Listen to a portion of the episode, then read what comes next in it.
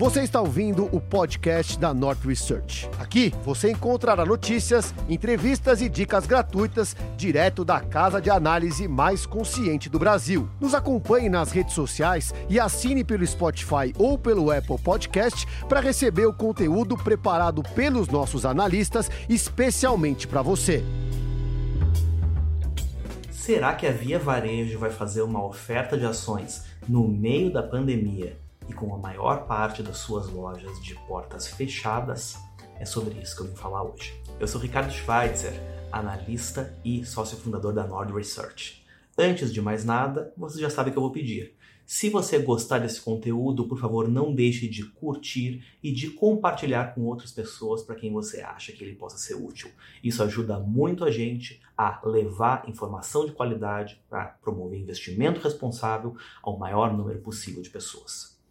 Pois bem, vamos ao nosso assunto de hoje. Você já deve ter me visto falar de Via Varejo em diversas ocasiões. E não é para menos. Já faz mais de um ano que eu venho acompanhando a tese de investimento na companhia no Nord Small Caps, que é um dos produtos da Nord Research pelos quais eu sou responsável. E de lá para cá muita coisa aconteceu.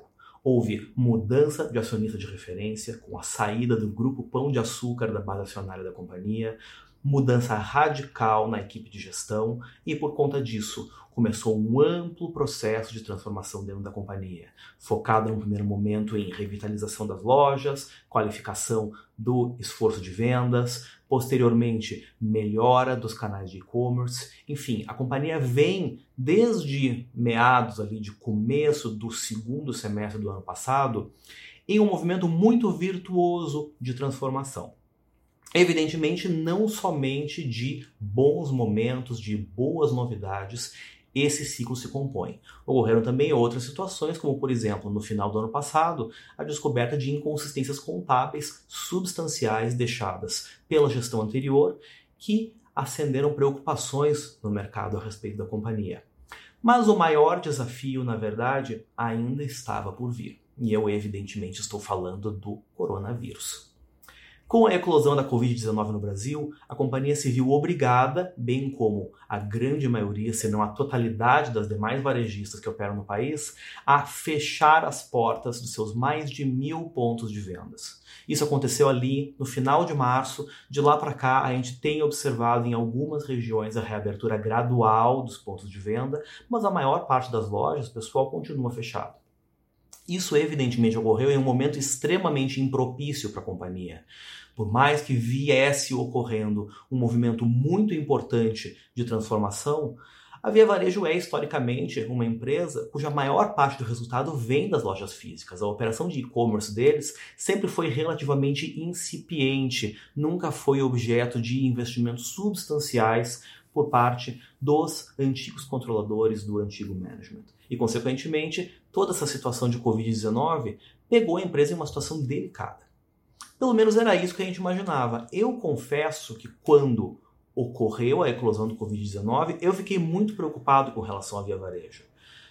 A companhia, muito baseada no seu modelo de lojas físicas, tem uma representatividade de vendas de e-commerce que, no meu entender, não seria suficiente para fazer frente a toda a pesada estrutura de custos e despesas relacionados aos mais de mil pontos de venda, Ponto Frio e Casas Bahia existentes no país. Mas então uma grande surpresa aconteceu. A companhia vem desde meados de abril sinalizando de maneira reiterada, através de entrevistas, através de participações em eventos telepresenciais, enfim, em diversas oportunidades de falar com o público investidor, que eles estariam conseguindo obter resultados substanciais das suas operações de comércio eletrônico nesse momento. E que, em função do volume transacional através delas, eles estariam pouca coisa abaixo do que era o volume de vendas que eles planejavam para o ano de 2020 antes mesmo da existência do Covid-19. Essa é uma notícia que, confesso, me pegou com bastante surpresa. Por mais que nós tivéssemos visto no final do ano passado, principalmente no quarto trimestre, avanços significativos da plataforma de e-commerce, a magnitude desse movimento realmente superou bastante o que nós tínhamos como expectativas. E é evidente que, em função de todas essas sinalizações, as ações reagiram. Depois de fazer uma mínima um pouco acima de R$ 4,00, 4,10 se bem me recordo, no começo de abril, as ações mais que triplicaram de valor de lá para cá e vem sistematicamente figurando entre os maiores volumes financeiros diários da B3. Evidentemente, em meio a toda essa maré de boas notícias, não tardou para que outras notícias começassem a surgir. No começo desse mês, a gente viu em um jornal é, a notícia, um furo de reportagem, sugerindo que a companhia estaria se preparando para fazer uma oferta subsequente de ações, ou seja, vir a mercado com a finalidade de captar mais recursos para investir na empresa. Naquele momento, o que foi sinalizado é que a Via Varejo estaria planejando uma oferta de 5 bilhões de reais, que é um montante substancial quando a gente compara com o valor de mercado da empresa. Dava na época, acho que mais ou menos uns 40% do, do, do valor de mercado da, da companhia naquela, naquele momento, naquela época. É, e que essa operação ocorreria ainda ao longo desse mês de maio. Eu confesso que me assustei né? não, não imaginava alguma coisa assim nesse timing e dessa magnitude.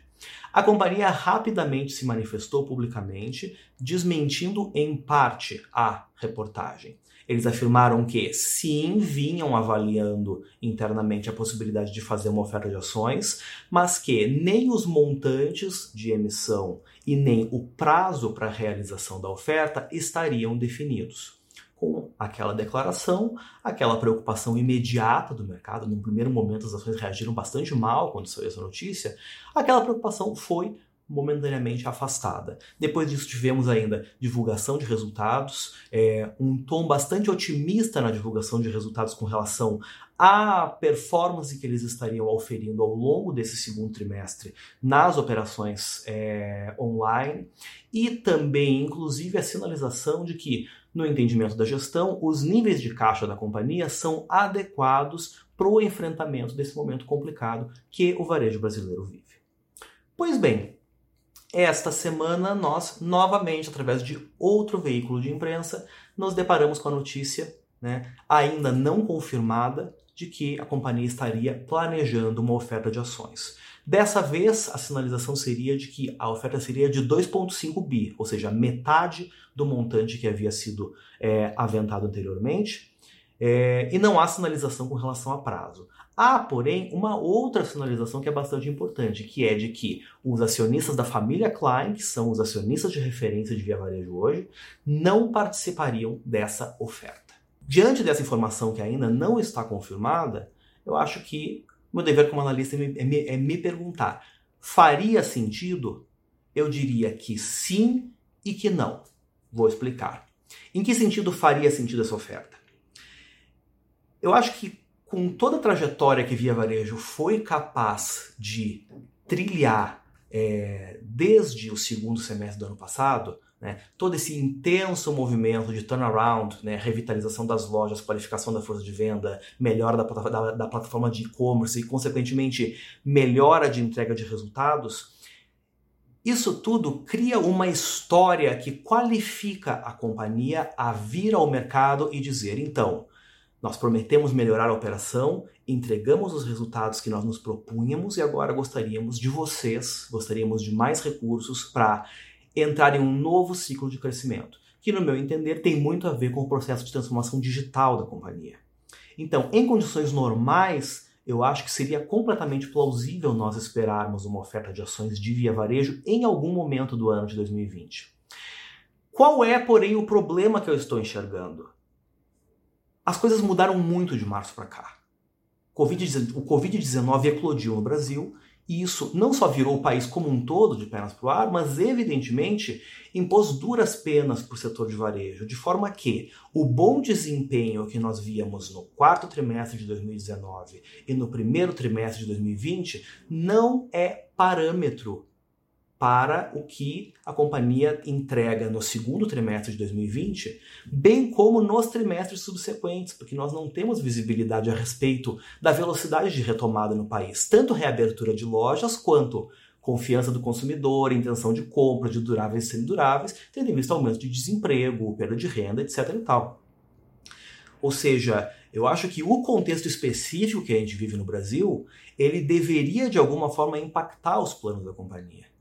E a isso se soma mais uma coisa. Nós temos sim declarações dadas à imprensa, a diversos veículos por parte do management da empresa, mas nós não temos dados concretos do segundo trimestre de 2020, porque eles só vão ser conhecidos quando os resultados forem divulgados, que deve sair lá, acho que meados de julho e agosto, a não ser que a companhia decida no meio do caminho passar a divulgar prévias operacionais ou alguma outra coisa do gênero. Então o que nós temos são informações esparsas a respeito do desempenho da companhia, que no meu entendimento não são suficientes para avaliar uma eventual oferta com justiça nesse momento.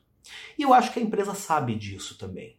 Como analista, por mais que eu veja o mercado, ou pelo menos grande parte do mercado, extremamente entusiasmada com a empresa nesse momento, eu veria com muita estranheza caso a companhia optasse, decidisse por dar prosseguimento a essa potencial oferta no curtíssimo prazo, ou seja, antes de pelo menos divulgar os resultados do segundo trimestre de 2020.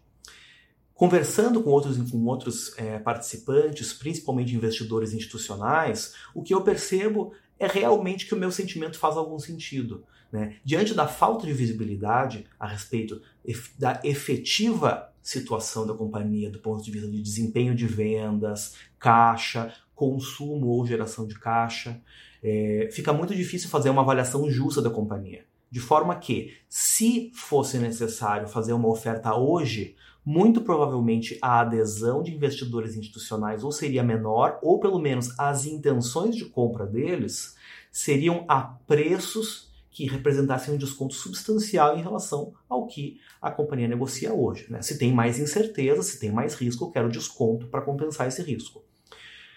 À medida que a companhia sinaliza como sinalizou no seu, na sua teleconferência de resultados do primeiro trimestre, que a situação de caixa desse momento é adequada para enfrentar a situação atual, faz muito pouco sentido, no meu entendimento, forçar uma oferta de ações em um momento no qual o mercado vive incerteza com relação ao desempenho do varejo e não dispõe sequer de informações consistentes, né, completas com relação ao desempenho da companhia no segundo trimestre de 2020. Eu acho que entregando bons resultados, como vem entregando, a Via Varejo está apta para vir ao mercado para pedir novos recursos para fomentar seu crescimento. Mas eu acho que isso precisa ocorrer no momento certo. E o curtíssimo prazo, pelo menos até a divulgação do segundo TRI, no meu entendimento, não é o momento. E eu ficaria bastante preocupado na hipótese de a companhia é, optar por anunciar uma oferta antes disso acontecer. Basicamente é isso que eu tenho pensado a respeito de Via Varejo à luz aí das últimas notícias, era isso que eu queria compartilhar com você. Eu acho que eles têm consciência disso que eu estou falando, isso deve ser uma questão, mas o tempo dirá. Vamos ver o que vai acontecer. E do lado de cá, a gente vai seguir acompanhando essa tese, assim como tantas outras, com o mesmo rigor e a mesma diligência de sempre. Via Varejo é uma das teses que eu acompanho no Nord Small Caps, que é o produto da Nord Research voltado às empresas de menor liquidez e menor capitalização de mercado. É nelas que se encontram grande parte das melhores oportunidades de valorização, de ganho de capital, as melhores assimetrias de risco-retorno da Bolsa Brasileira. Se você tem interesse nesse tipo de investimento, não deixe de conferir no link aqui abaixo mais informações a respeito dessa série na qual a gente disseca as teses de investimento nos relatórios quinzenais e mantém todos os assinantes informados a respeito dos últimos acontecimentos através do nosso canal no Telegram em tempo real. Por hoje é isso. Muito obrigado a você que me acompanhou até aqui e insisto, se você gostou desse conteúdo, se você acha que ele é útil, se você acha que ele é relevante, não deixe de curtir e de compartilhar, porque isso nos ajuda a alcançar uma audiência cada vez maior e disseminar boa informação financeira no Brasil. Muito obrigado pela sua atenção e até a próxima. Tchau!